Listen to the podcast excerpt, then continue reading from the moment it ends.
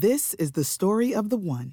As head of maintenance at a concert hall, he knows the show must always go on. That's why he works behind the scenes, ensuring every light is working, the HVAC is humming, and his facility shines. With Grainger's supplies and solutions for every challenge he faces, plus 24 7 customer support, his venue never misses a beat.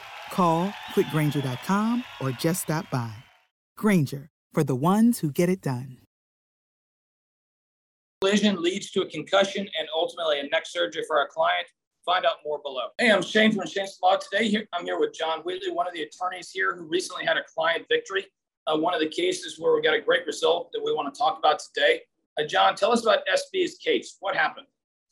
Um, SB's case was a, a defendant failed to yield and, and pulled out in front of our client, uh, hitting them somewhat on the on the front and the side of their vehicle. Uh, but it was significant enough, and our client didn't have enough time to slow down that it sent her into another car as well. So it was about two two collisions caused by one.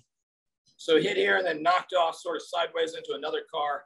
Yeah. I'm sure that jerked around an awful lot, um, almost like bumper cars. Yeah, exactly. Um, what were her initial injuries? Uh, initially, she had neck, pretty severe neck pain, uh, lower back pain, and was suffering from uh, concussion like symptoms from being whipped around. I'm pretty sure her head hit one of the uh, glass windows on the driver's side. Did she recover from that concussion okay? She did. She had a pretty good recovery from the concussion, and the headaches eventually uh, went away. Uh, but ultimately, she she had neck and lower back injections for her uh, her neck and back injuries, and ended up getting a rhizotomy procedure to to her neck.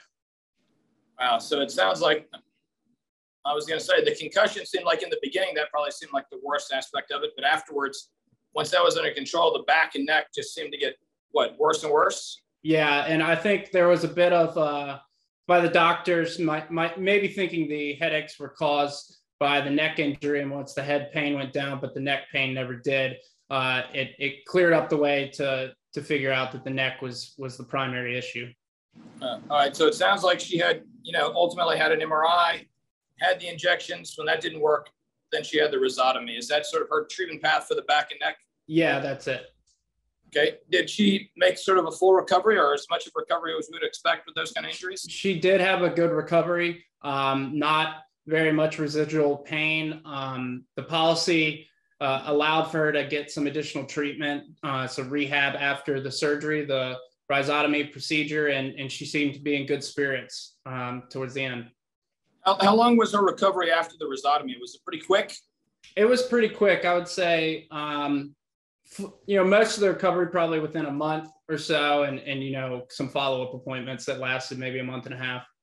Did she report that the pain decreased, you know, very rapidly after the rhizotomy? Was it like, and as soon as the surgery pain was over, she's almost all better, or was it something? Yeah.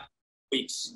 Yeah, she she seemingly, you know, it, it was like the surgery was kind of a. I think there was a good amount of pain prior to the surgery, and the injections didn't really help. And once she got the surgery, uh, it w- alleviated so much of that pain that it, it seemed like it was a full recovery almost instantly, even though it wasn't because she had some rehabilitation. But it alleviated so much of the pain that it was it was a good good procedure for. It's always great when when those procedures go well, I guess, because so many people are worried about them and they have concerns, or they feel like, hey, if this doesn't work, you know, have I used up all my options? And then, or they worry about just having a surgery or a surgical procedure, and then boom, when it happens and that pain relief is gone, I know most of them are like, man, why was I even worried about it? I feel so much better. It sounds like that was the case here. Yeah, that was definitely the case here. I think there was a bit of hesitancy before the surgery, you know, for good reason. Everybody, uh, you know, no one really wants to get a surgery, but uh, in this case, it was it was very you know clear what the issue was, and and the doctors were confident, and, and it turned out to be really successful.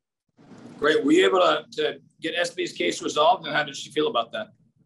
Uh, yeah, we were we were able to get the uh, the full policy limits. Um, we got uh, all the medicals uh, within good reason, and and she came away with a really good settlement at the end of it, plus um, getting her injuries treated.